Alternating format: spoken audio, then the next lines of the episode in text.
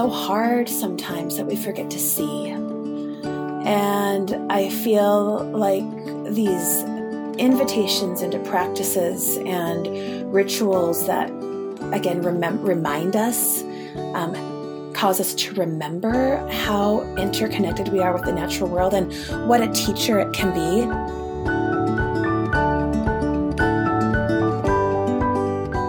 Hi, I'm Lacy Clark Ellman of a sacredjourney.net. I'm a spiritual director, facilitator, and guide, and you're listening to Pilgrim Podcast a show exploring spirituality and intention in travels and daily life, and what it means to live like a pilgrim at home and abroad.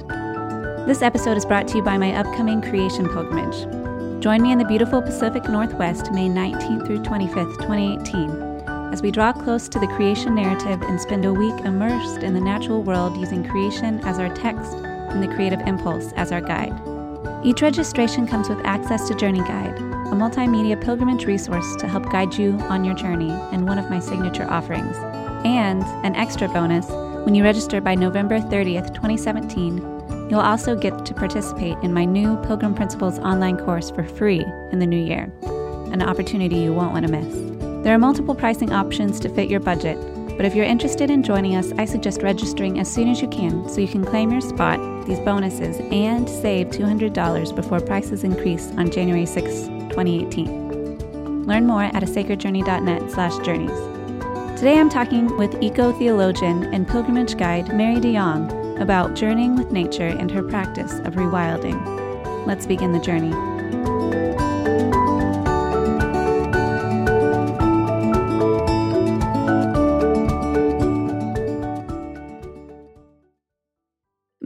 Thank you so much for being with us today. Mm, it's wonderful to be with you and your listeners this morning, Lacy. Thanks for having me.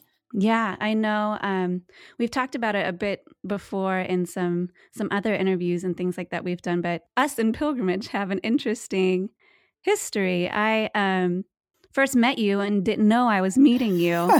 so it's about seven years ago, whenever I came to Seattle to go to the Seattle School of Theology and Psychology, which we've both graduated from at different times. Mm-hmm. And uh, we were getting furniture for our house and came to a yard sale that turned out to be at your house. Right. Um, but, you know, it just seemed like any other yard sale, you'd go and buy something from someone. But then maybe was it probably three years later, um, after having graduated and I started, was just starting out doing my work here with A Sacred Journey.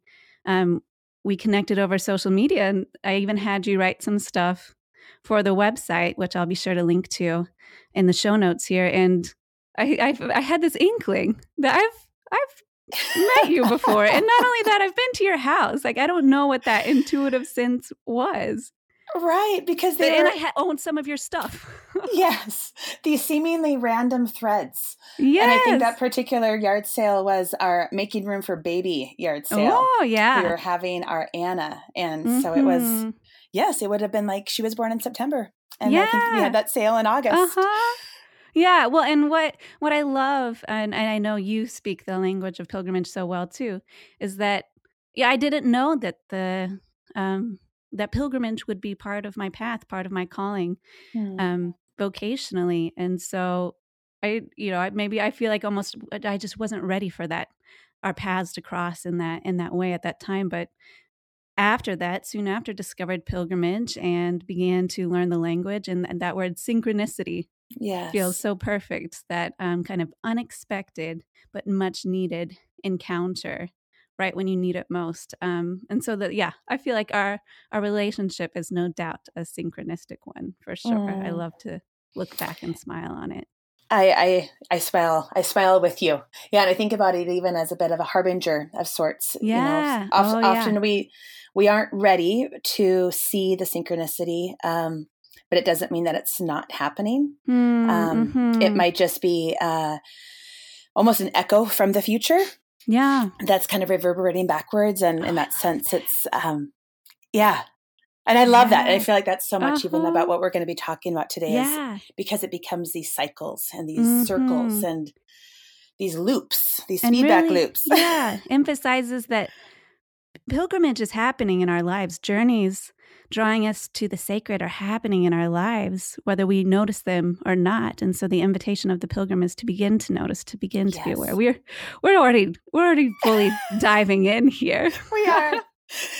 I love it. I'm so well, grateful for this relationship so yeah, that we can talk like too. this. Well, why don't you tell us a bit about you since some others might not not know you as as well as I.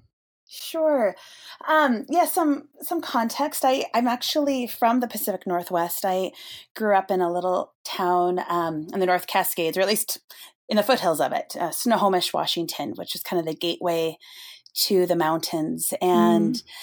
that place um, has deeply rooted me here. My my family on my mother's side actually goes back generations. Um, along the Highway 2 corridor. There's a little town called Index, Washington, which my great great grandparents um, pioneered and named wow. the surrounding mountains. And hmm. the home in which I grew up looks upon those mountains. So, mm. again, thinking about kind of those those circles or those loops that speak to us from the past and even maybe a bit from the future mm-hmm. um, has has always been around me and so so i say that um, as a way of, I guess, placing myself here. And then um, my spiritual kind of journey had me um, every other Sunday in a very evangelical conservative church. Hmm. And then on the other Sundays out in the mountains with my dad.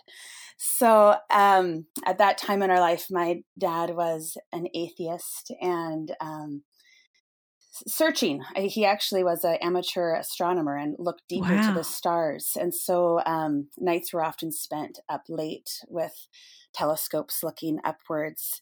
And then, yeah, every other Sunday going outwards, out to kind of these hinterlands. And um, so I, I grew up with this this dual relationship but i think what was really unfortunate and i began to see this as an adult they weren't they weren't talking so hmm. my my church life would have told me that the natural world was um, still base, yeah. was was fallen, was in need of redemption, and um, that humans were not only separate from it, we were um, placed to lord over it and subdue it. Mm.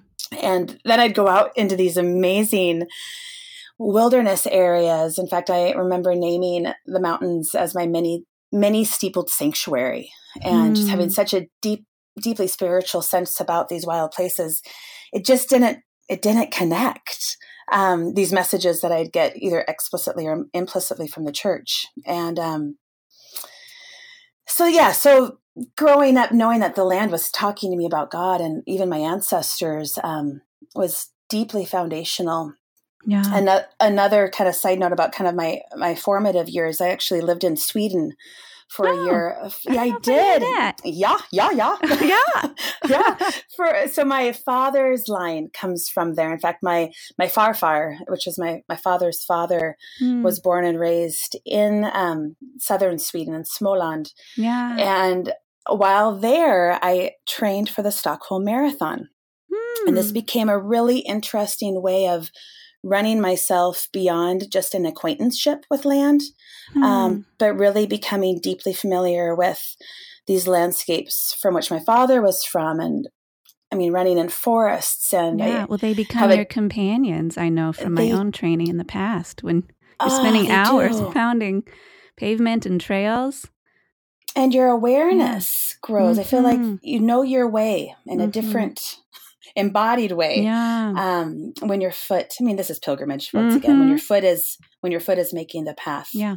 Uh, versus other modes of transportation. Um, but yeah, so all that all that to say is these early foundational experiences that were embedding me in landscapes yeah. that felt really discongruent with these teachings from the church and um, it really wasn't until I think it was in my mid undergrad years when I became introduced to Celtic Christianity. Mm-hmm. And that changed everything. yeah, there was the union that you always were in need Yes, of. right. Finding this tradition, this ancient stream that came from the Judeo Christian tradition.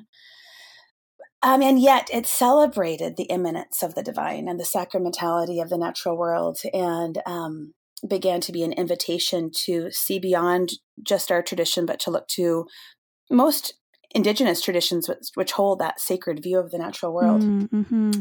So that was over 20 years ago. So I've been studying and practicing Celtic spirituality ever since. Yeah. Oh, wow. so that's a bit of like the history, I yeah. suppose. Well, and it, that seems to, again, even like we, we talked about our own meeting, that Celtic spirituality was both, you know, established long before you and yet was waiting for you, written for you mm-hmm. in, in, a, in a sense just mm-hmm. like this uh, this return in your work i know to to the land which started long ago right. with uh, ancestors who were settlers right right yeah and it just becomes very very interesting how things echo mm. back and mm. echo through um, and i think absolutely that the land as a as a revealer of the divine mm. as sacred scripture even yeah. um, has so much to teach us um, and the pilgrim the pilgrim's path the pilgrim's ear invites that deep kind of listening mm-hmm. yeah what what would um, you how would you de- define describe the pilgrim's ear well i think that it's it's that paying mm. attention and it's um that seems so easy and so trite but practically I feel what that ends up looking like in our day to day lives is literally unplugging mm-hmm. and pulling pulling earbuds mm-hmm. out of the mm-hmm. ears so that you can um, attune yeah. or tune tune in to to your place um, that you learn to listen to what exists and in doing that you learn to hear what's missing and i think that um, you delight in what's there and then you become called to action by what's not there. And I think that the pilgrim's path ultimately should activate us, and I think that's part of bringing that back yeah. to, mm-hmm. the community. Um, when we realize things that are missing, that should be a call to arms. Mm. And so, with my work as an eco theologian, um, I'm very much interested in aspects of our ecology that are mm-hmm. gone or that are missing and how do we what do we do to help bring those back as a sacred yeah. call of activism yeah well tell us yeah. a bit more about your work with waymarkers i know it's been around for quite some time and has always involved pilgrimage in some way and and that work with with nature. And yet now that you've graduated i know it's kind of gotten a, a big refresh with some new offerings. It has. so tell me well one tell me about the name waymarkers. What is what is that? And how does that describe the work you do? And then i'd love for you to share more about about what you're offering these days. Yes absolutely. Yeah so waymarkers it kind of came from a hodgepodge reading of Jeremiah 31 21. I love hodgepodge readings of scripture. I don't know if any of our theology faculty would appreciate me saying that, but my hermeneutic, how about that? There my we hermeneutic go, sure. of Jeremiah 31 21 uh, had, yeah, one translation in particular had said, set up waymarks, make for thyself signposts. And this is so, of course, Israel can know how to return home and to no longer be in exile. And I think what had really struck me about that verse and how it became an image that has defined my work with way markers for the last, I mean, we're coming on eight years now, is that the Hebrew for waymarks actually means stones or he- heaps of organic material, uh, trees, and specifically palm trees. And so in that i'm seeing elements of the natural world were used to remember the road back home hmm. and so i've taken i mean i've played with that concept and i've expanded it seeing the whole of creation as a waymark mm. or a waymarker that mm-hmm. not only reminds us of our home um, but causes us to remember to remember mm. that our our home is here on this planet, and that definitely kind of gets into my eco theological hermeneutic that um, we've got to remember that we belong here and that we're not just passing through. Yeah, which is yeah very different from the more conservative evangelical, you know, twice a month upbringing you had which was always, mm-hmm, I imagine, focused mm-hmm. on we're yeah. passing through. Um, our hearts should long for heaven. Yes. This is part of right. Yes, I, I mean, no one ever said that this was part of a curse, but there was this kind of feeling that life on earth was not as it should be and so we needed to escape it right and and i think bringing alongside of that message um, and i would even say in some respects maybe misapplying the the kind of the mythic narrative of the israelites always being in exile and always trying to find mm. home that implicitly sometimes explicitly being told that we are also in exile just moving through this place, ultimately finding our home in heaven. Mm-hmm. And unfortunately, that I mean, it becomes very problematic for how we how we live well on this planet if um, we don't see it as our primary homescape. So, so then, so that back to waymarkers, um, I really feel like it's an invitation when we look to the natural world as signposts as waymarks that show us ultimately um, a return home. Mm. Um, I'm I'm really really trying to emphasize that our return and our belonging is here. Mm. And mm-hmm. so then my my work through waymarkers essentially is is kind of a, a guide of sorts for others to remember to remember this wisdom that the that is that the sacred is here within the wild and um, so I do the, I do this through my writings, um, through my own retreats and pilgrimages, and kind of teaching and speaking opportunities. Well, one word that really piqued my interest as I saw you just graduated this past June, right? Mm-hmm, mm-hmm. And then so I knew you were doing some work on your website, ready to kind of finally dig in after spending a few years uh, studying. And I kept see you, seeing you post um, beautiful images of nature. I know many around around your house in that forest there, uh, and the and the term rewilding, which um, felt so enchanting to me. Mm. Both a new term in that it's not it's not one I hear often, and yet it felt yeah, my my heart was saying yes, yes. And so I'd love to know first, I saw you talking about rewilding, mm, and then uh-huh. came the rewilding wheel as I was following you. And so tell me, tell me yes, about both. Yes. Oh, I love this. And um, I think, well, there are, first of all, there's so many different definitions about this process of rewilding. And um, I think that all the definitions ultimately do agree that it is a process.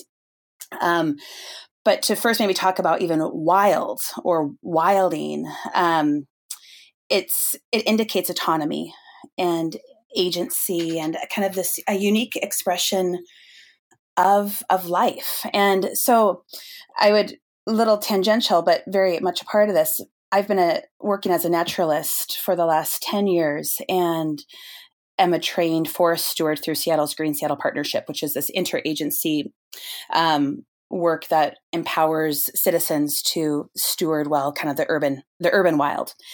So a lot of this work comes from a real ecological um, kind of field practice and specifically, well, even now to kind of take us half the world away, Northern Europe is a great example of rewilding practices where they have big campaigns that are advocating that moors and managed forests are being invited and allowed to have autonomy. And what this ends up looking like is these extraordinary restoration practices that bring native habitats mm. back into a thriving state. Okay, yeah. so that's kind of the ecological lens for this term. And um, what and that's what I've been practicing is these rewilding forest restoration best practices in our in our little our little woods, mm-hmm. green space, which, which is, is, really like land. your neighbor, literally. Is there even is. a house it's, between it's, the two of you? Uh, no, it's my it's my backyard. It's my um it's my sacred soil, and it's been the land that has really been speaking to me for the last 15 years. Um, I mean, that's another story in and of itself, but it absolutely has led, it's what led me to school to really kind of get a formed uh, study in theology around the environment and kind of sacred ecology. So, um, yeah, so I start playing with um, these concepts of our soul being managed. Ground and kind of like almost like a managed for escape.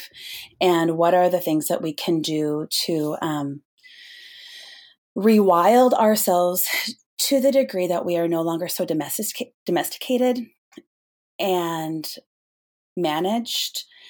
Because i think in that is the key to how humans become the respectful co-inhabitants of this place mm. so which i think is where we are at in the conversation of kind of faith and spirituality and the church today is we're we're at a threshold where our old ways well the western colonizing ways of being mm-hmm, mm-hmm. Um, are are breaking down and so we have to cross and a lot of the so mm-hmm, feedback loop mm-hmm. future calling back to the past ancient calling forward to the future we are having to now return to some ancient ways of being um, and in that way i feel like it's a remembering yeah um, I did. I did want to share. There's a. Do you know Gary Snyder? No. The work of he's a, he's a poet, um, writer, actually from our area, and he does write a lot about wildness. Mm. And can I read a Please little bit of his do. words? Yes, mm-hmm. may I? Mm-hmm. So he says this. This is Gary Snyder. We can appreciate the elegance of the forces that shape life and the world that have shaped every line of our bodies teeth and nails, nipples and eyebrows. We also see that we must try to live without causing unnecessary harm, not just to fellow humans, but to all beings. We must try not to be stingy or to exploit others. There will be enough pain in the world as it is. Such are the lessons of the wild. Wildness is not just the preservation of the world, it is the world. So, and those, so those are Gary Snyder's mm. words. And so in that, I see this invitation to coming into relationship, into a process yeah. of relationship with our kind of our wild side. Um, and ultimately, I think to become this these respectful co-inhabitors mm-hmm. of our place. Well, and as you were talking before you shared the poem, I just was having this realization, and it might be it might be a spurious correlation. I I think it might not be though, as you especially as you talk about these echoes back, thinking of obviously um, this past year with so many natural disasters and um, record heat record, you know, mm-hmm. colds at the same. I know Seattle has like we've had snow already, which is right, already right. is not even a normal thing. like it's not normal for us to have snow very much, but you know, early earlier in the month there was snow, and um, so I'm so I'm wondering um about this kind of heightening when it comes to the environment and this pull to a, awareness to go back and tend. And it seems like in the spiritual world, particularly in the church, this is happening too. Um, things have reached a breaking point in some ways that people are being enforced slash invited to begin to look back and tend and find renewal in in deeper and more sustainable ways. And what was there was another area I can't remember remember what I was thinking of right now. Those were the first two, and then another mm-hmm. one came to mm-hmm. mind. But I'm I'm curious if even you see a connection there these these invitations to to return oh the other was just even like mm-hmm. mindfulness mm-hmm. right particularly when we think of all of these probably are uh, akin to that westernized style of colonization you know whether it's taking over the land or um you know a, a spirituality based on the enlightenment or something like that and then um just this good uh, Protestant work ethic type of thing, right? That we're becoming right, overworked. Right. And so bringing that even the movement of mindfulness and of returning to making food slowly, um, growing mm-hmm. food, which like, there's the connection to nature again, but that that slow movement. Yeah, there's. I mean, there's absolutely um, a connection, and it is. It's beginning to really hum within the church again. I was just speaking at a conference this last weekend. Um, Christ in Cascadia put on Seattle's Eco Faith mm. Conference, mm. and I had some low grade anxiety be about the message that I was bringing because I was, I did, I, I uh, was charging the church with kind of their complicit complicitness with how creation mm. is is falling. Mm-hmm. That um, it's not just uh, a happen chance and it's just part of the fall, but there's the human hand is absolutely a part of this.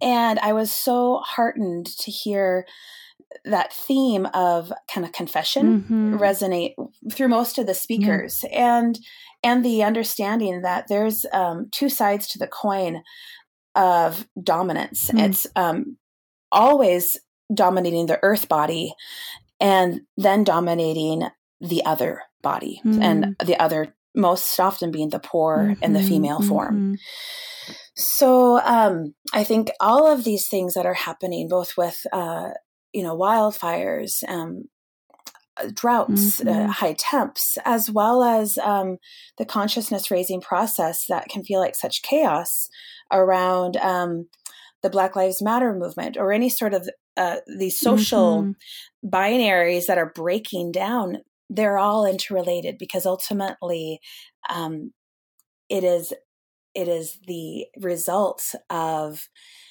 a way of living on this planet, the Western way, which has dominated the planet, that is separate from, over and above, mm-hmm. and um, objectifying, subduing, and yeah. dominating the other. Well, and it reminds me of the the confession in in the Episcopal Church. Two lines that really stand out to me. It's you know you're confessing for what we have done. So you can think of that to the earth or these other mm-hmm. topics. And then you also say, and what we have left undone. So it's not only uh-huh. what we've done to the earth, but how we're not speaking, how we're not acting proactively now and some you know the same thing in in these other areas right that undone is such an invitation mm-hmm. um to to make amends um for maybe amends that have not been made and and to then live forward in the ways that will hopefully provide for a flourishing future for all um, and that's certainly beyond humanity i'm very much speaking about the more than human mm-hmm. world as well mm-hmm. yeah and i feel like in some ways it's even more provocative um, pro- provoking inquiry and action mm-hmm. and i don't think we can ever rightfully act until that confession is mm-hmm. made and, and so mm-hmm. to that end i, I really want to say this because i think well words words have such power and have such history and part of what I acknowledge within the work of even this this rewilding is how the history of the word and concept of of wild mm.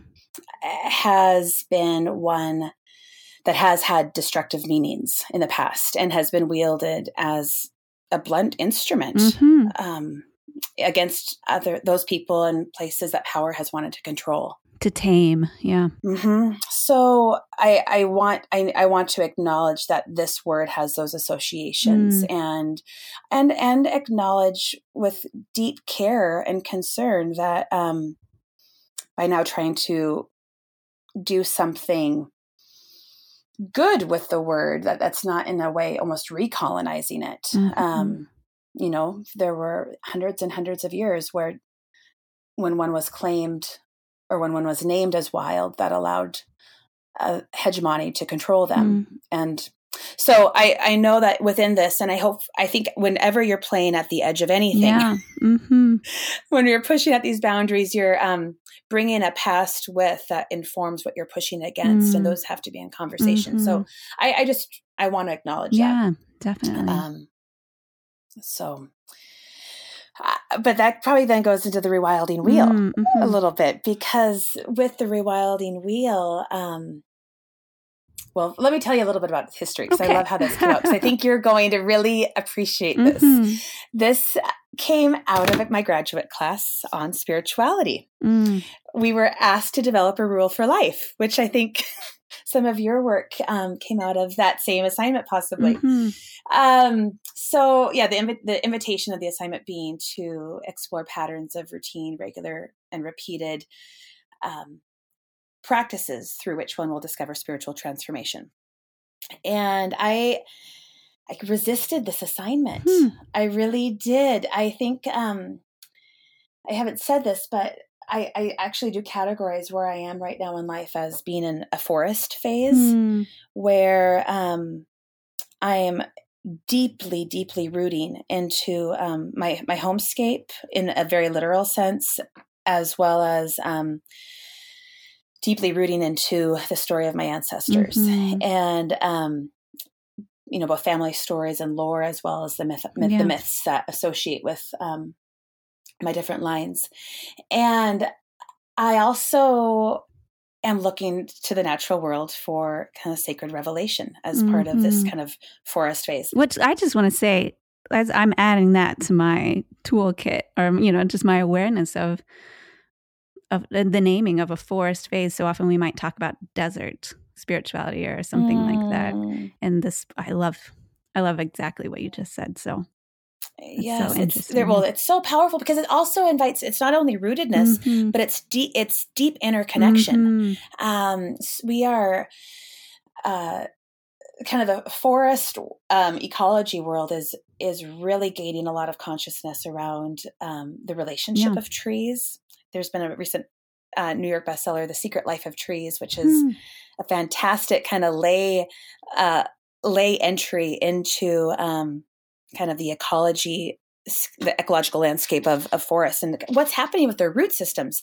They are so interconnected. So you may have this um, these two trees that appear separate but their roots go so deep and are so commingled that they cross nourish and cross communicate and so when i say even i am in a forest phase i see that in my I this deep desire of um, Yeah. cross nourishment with with community and interconnection and um, it's moving really away from this kind of an ego centered approach to life to what I would say it would be an eco centric Mm, approach to life mhm. where it's just we're all just together. Yeah. and Well, and I love that this- out, this you know? naming of a forest phase or you know even a desert phase and and not only you know that landscape but the the specificity of the, the what you're learning of trees and uh, it's just another sign that nature can be our spiritual teacher and that we all grasp for for those metaphors even without realizing the significance Yes. Which is why then this traditional idea of developing a rule of life was I was kicking against it. So I began to intentionally play with the the alliterative assonance of rune mm, hmm and and rule. Huh. Lean, leaning into the secondary definition of rune as a mark of mysterious or magical significance Hmm. and used as um, kind of a divinatory symbols within the natural world. Mm. So I I, like took this assignment. I I feel like all of your teachers probably, when you were going through school, were like, "Of- "Of course, Mary." Just the depth that you know, and how With the- with broad your research and curiosities are. oh, and so probably some eye rolls as well. But well, uh, eye rolling with some deep, deep love and admiration. yeah. Oh well, I hope so. Yeah. If yeah, if Pat's listening to this, he'll he'll understand. the teacher of this class, right, where you had the teacher of this class. Yes. Mhm. So I developed what I would call my rune for life. Mm. And this is what this so I am getting to the the question of the rewilding wheel. Um and the rune of life being that the revelatory elements within the sacred natural world can be the things that Mm. provide these regular repeated practices because the natural is, the natural world is all about Yeah. that right so you so i saw the invitation to seasonal r- rhythms that occur in nature you know you have the the lunar phases and tidal pulls and the growing things um dormancies and fits of growth Mhm. all of these are kind of on a micro and ma- macro scale Mhm. and so these were the ecological frameworks that I began to pursue um, to develop and care for um, this embodied, interconnected spirituality that looks kind of for the mysterious and Mm, magical mhm. presence of of God and all of creation. Um, so, so the rune of life uh, was this idea of um, developing myself um, but in so much as I'm developing an integral mutuality with the other than human world or the more than human world. So, and this is going this is going beyond I don't know, going to Yellowstone, mm-hmm. you know, and seeing the bison uh, for a vacation. This is a profound sense of being with nature and that in kind of in this interrelatedness, in this withness, we are breaking into the cycle of knowing spirit and knowing one's mm-hmm. oneself. So, um, so then, so then I began to play with um, you know how what what how do i engage these cycles? How do i engage these rhythms? Um, the lunar calendar certainly is cyclical mm-hmm. you know and, and circular, circular as is the seasonal calendar. And um, so my my understanding of the celtic um, year is is circular time. And so based on that primarily and that became an inroad into researching and looking at other indigenous understandings of like the medicine wheel and time as wheel um, pretty much universally all of which correspond cardinal directions and elements mm, mm-hmm. right so and these i mean you're looking to the wisdom of people who were very much of the earth you know thousands of years ago. that was their teacher. What else would there be? Mm-hmm. Right. Which is then, you know, then going into Celtic Christian history, I mean, that's where it becomes such a profound um, example of a culture who were able to embrace the Christ mm-hmm. and yet maintain their understanding of how deeply imminent yeah. um, the Christ is. Mm-hmm. And, I mean, in so many beautiful ways. It's, um, yeah, it's it's the embodiment mm-hmm. of God. Yeah, it almost seems and, like that the um, the history of the Celtic faith, um, you know, before Christianity is, is as if their Old Testament, so to speak, and Christ mm-hmm. becomes mm-hmm. the new. With that, yes. just uh, just the next step, a response, yes. so deeply integrated. Yeah, again, the echoes of time, mm-hmm, mm-hmm. right? Um, so so the rewilding wheel became this um or is this kind of a year long personal spiritual journey that places one in an interrelationship with the wild world um, seeking the divine and sacred for inspiration. Mm-hmm. And uh, so ultimately, what I've been doing is playing with actually various wheels and kind of overlaying them um, and in fact even inviting pilgrimage into the conversation yeah. so seeing every everything as a circular journey mm, right mm-hmm. as a way of growing and emerging kind of our soulful sensing selves mm. um, but then into our geographic places so i become curious about how when we engage the seasons and the elements and the directions and i mean then we even get into archetypal human development mm-hmm. you know vis-a-vis the hero's journey and pilgrimage and then even kind of mythopoetic stories that relate to these all these correspondences these all create the themes of the rewilding wheel yeah. so um so I'll give you an example of yes, this because this is really fun because I'm actually engaging my own personal practice of this this mm, year, mm-hmm. and I and I started um, this autumn. Yeah, and, and, you're chronicling it. It seems on Instagram. What's your your Instagram name? Way Waymarkers. So yeah, if people wanted to follow, yes, you can follow me there The yeah so um so I'll, I'll i'll try to highlight some of these key aspects it just kind of through my own personal mm. practice um, which I, again started in autumn which is a season right autumn is mm-hmm. a season mm-hmm. for those you know sometimes we forget right mm-hmm. especially as we become so interior and urban mm-hmm. um, and the autumn equinox is September 21st. And my birthday is very soon after, it's the 24th. So I wanted to mark my my birthday um, with the kind of commencement of this mm-hmm. practice. So autumn as the season corresponds to the cardinal direction west, and the element that's associated with both west and autumn is water. Mm-hmm.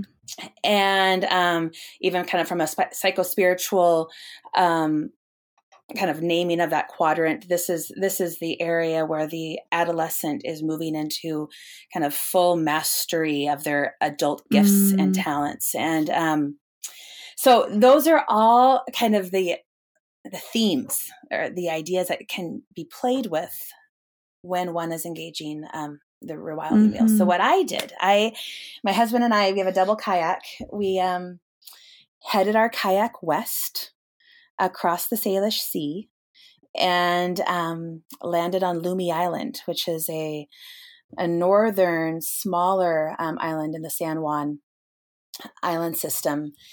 And for a long, beautiful weekend without my four children, which was a mm-hmm. gift, um, really intentionally engaged the element of water mm. and um, what this westward facing direction invites.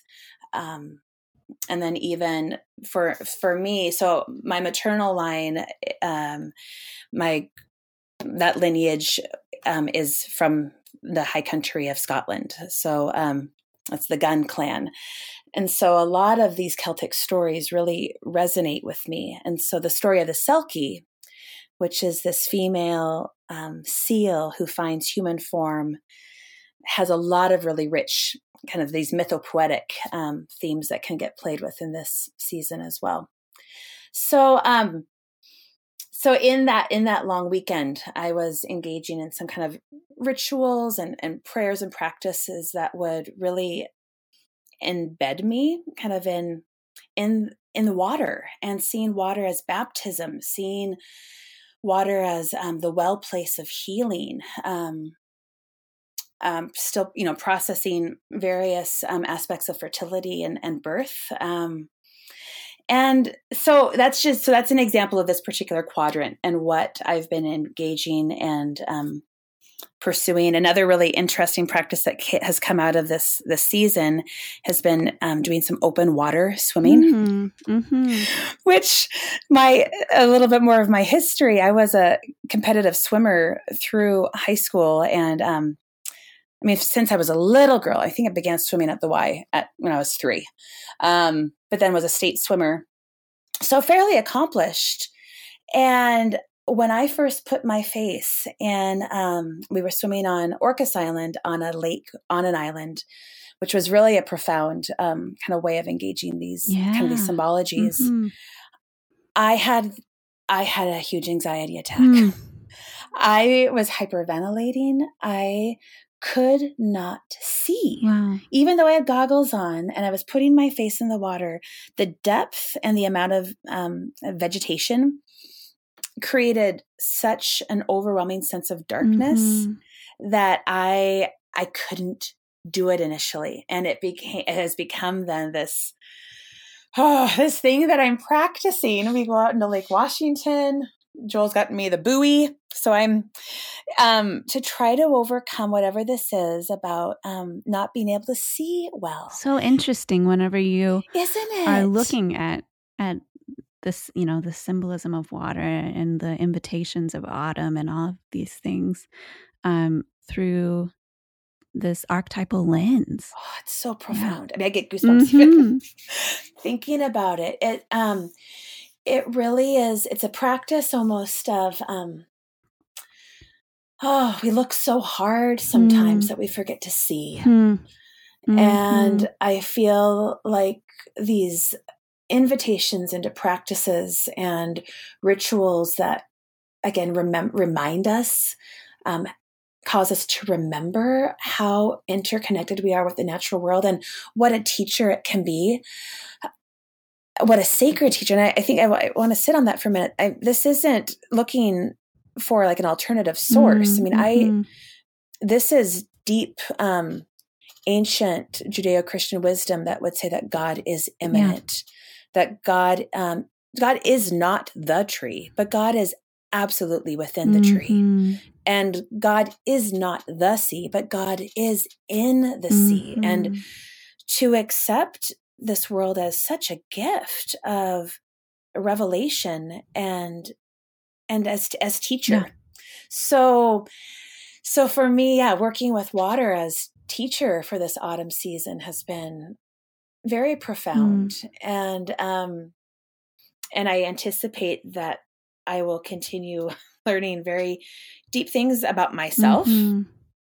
and um and god and the natural world as I as I go around the wheel. Yeah. And w- one thing that I um, really hope that this does as well for myself and for others is invites activism as well. Mm. So, um, you know, I think we'd already kind of talked a little bit about, you know, we go to the natural world for delight, but it needs to also create in the, us a discipline. So we can delight in the autumn and the water and the sunsets and, um, I don't know, the surf pounding. But there's something about discipline, uh, the discipline of following these rhythms that should also um, call forth activism. Yeah. So, so I've also been really immersing myself kind of more in watershed theology and the work of Ched Myers. Um, I would encourage anyone who's interested in what that looks like to look into his work. Um, and then in that, learning more about our our watersheds and our water systems and how can we advocate for water rights. And um, i think standing up beside our our indigenous brothers and sisters around water rights. So it, it begins to really invite some really cool um, yeah. inroads and insights. Well it seems like a a curriculum almost for for life and for spiritual formation. Mm, i i think so. I, I hope so. I um I'm doing rewilding retreats up uh, on Whidbey Island for those who are local, which will be day retreats that explore this wheel in full, and then each each seasonal. So I'm doing them quarterly. Um, so then each of these day retreats will specifically look deeper into one of the quadrants, and I'm really excited yeah. about it. oh, I love it. Well, I hope yeah. to be able to join yeah. you sometime. Oh, I love that. I love that.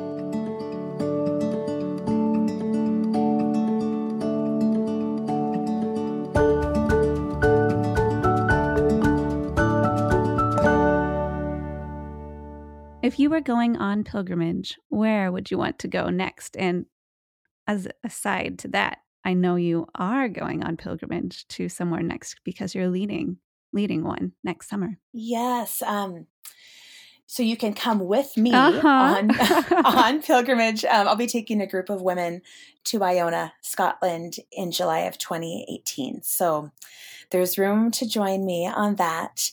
Um, but kind of, I guess, beyond beyond this, um, I mean, at least we've, I think I've said this to you before. I've, I would love to do the Camino in Spain. And um, I was in Virginia in early October at a conference at William and Mary College that um, was about pilgrimage. And most of the presentations that were there were all about the Camino. And huh.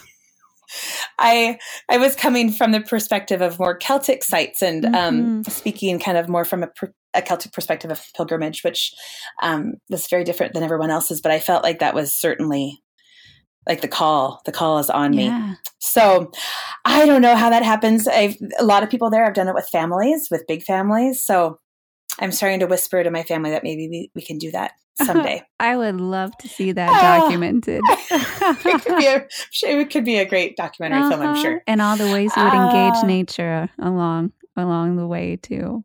Right. Yeah, I, it's almost I think of walking the Camino as as a Celt. Mm-hmm. What that would mean. Yes. Oh, because there's, I mean, the Celtic line goes deep, deep mm. into ancient Spain. Mm-hmm. Especially northern Spain, right? Mm-hmm. Yeah. Uh, yes, absolutely. Gaelic, right? We're thinking, you know, the language, but it's Galicia in northern Spain. That's the region. Yes. Well, yes, great connection. Kyle, my husband, did the Camino. So he would. But so he would this is just another sign, Mary. It is time. Yes, indeed. But I, I also I want to add this because part of the rewilding wheel is um, I am naming places yeah. that I want to go that would associate with the wheel. So, uh, Lummi Island and uh, very, very much was like a pilgrimage to get there. Um, and that was this westward facing land. And so, even as I'm now thinking about the winter solstice is soon approaching, and um, so where where can I go as like a mm. pilgrimage oh, journey as I go north mm-hmm. or explore more the hinterlands and mountainous regions mm-hmm. and so you know and you continue around the wheel and in the in the spring you would go east mm-hmm. well and i know that's air right so that could play even an element mm-hmm. in that too. So that's where it kind of gets exciting. So I have yeah. kind of my, my, my more micro practice that literally is embedding yeah. more in my bioregion, uh-huh. literally here. But I kind of have more grand ideas of I would love to go north to the northern climes of Sweden Ooh, in the winter. Yeah. So you know, kind of almost uh, bringing my my rewilding wheel out and out to yeah. be not such a micro ecosystem um to kind of a bigger one so yeah that's a long answer to your question well where. it sounds like just the beginning for sure mm-hmm. what journey and again you spoke with this a bit in the rewilding wheel which I guess really can be a tool for both of these things, as you're saying, an invitation to a physical pilgrimage as we engage the land and an invitation to um, an interior journey as well. So, mm-hmm. what journey are you on right now in your daily life? Um, this autumnal one, and anything else? Yeah, well, yes, definitely doing um, the rewilding mm-hmm. wheel personally, and I think what what that is revealing for me is um, how how deeply needed um, some sort of worship setting outside is and how it's not it's very hard to come across. So even within um you know my faith so i've been um, a member of madrona grace presbyterian church here in seattle for years and years. I'm i'm this this personal journey that i'm on is revealing that i also need to find ways of having community and a worship that acknowledges um, well, I would say that would rewild my worship. Mm, mm-hmm. Hmm. and so I've been um, making a lot of great connections kind of in the the Forest Church community, which comes out of Britain. So I'm I'm beginning to feel like I'm on a journey to seeing what it would look like to um, possibly co-create something of a Forest Church yeah. here in Seattle. Ooh. So um, we'll see. Mm-hmm. I think mm-hmm. I'm going to go around my wheel fully. Yeah so we'll see if next autumn maybe comes something for that. Yeah. Hmm. What are some practices or practical tools to help listeners begin to engage nature in this practice of rewilding and the observing the rewilding wheel? Mm. I think one of there it can be so simple. So while all of this may sound really maybe heady and theoretical, I want to I think remind all of us how simple it can be done. And it really is um, hmm. by going outside in your own in your own backyard. Maybe you have a favorite park or a favorite open space or green space. Maybe you live near the sea. Maybe you near, live near a lake. But I think it's going outside and beginning to hmm. be quiet and and listen and that may feel awkward i often will encourage people to start out with just five minutes of of quiet listening um it's often referred to maybe as finding mm-hmm. a sit mm-hmm. spot so go and a spot that you would return to daily or you know maybe bi-weekly or weekly um where you sit in that place for five minutes and just mm. begin to listen and it's profound what you begin to hear. You will begin to hear the birds. You'll begin to discern different bird call. You'll begin to discern the sound of the wind in the trees. Mm, yeah. Get to know your your homescape, um, your local land, and I assure you that it will it will begin to speak and it will give you um, profound messages of delight and again of of discipline of that call to action. Yeah. Well, can you offer us a benediction that um, encompasses all that we've explored here? And I'm quite certain it will tap into that listening to nature as well, that mm. invitation of the rewilding wheel. I'd be honored to. We'll receive this blessing, and this this these words come from John Philip Newell, who is um, mm. my own mm. Celtic saint. of sorts. Hear these words May the deep blessings of earth be with us. May the fathomless soundings of seas surge in our soul. May boundless stretches of the universe echo in our depths to open us to wonder, to strengthen us for love, to humble us with gratitude, that we may find ourselves in one another, that we may lose ourselves in gladness, that we may give ourselves to peace. Mm. Amen.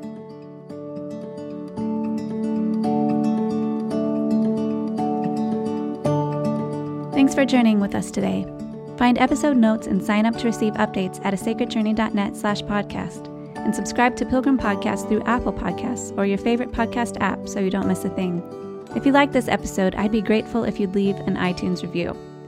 It only takes a few minutes and will help other seekers just like you join us on this journey. Find out how to leave an iTunes review at a sacredjourney.net slash podcast. I'll see you in two weeks for a conversation with Jenn Giles Kemper of Sacred Ordinary Days. Until then, blessings on the journey.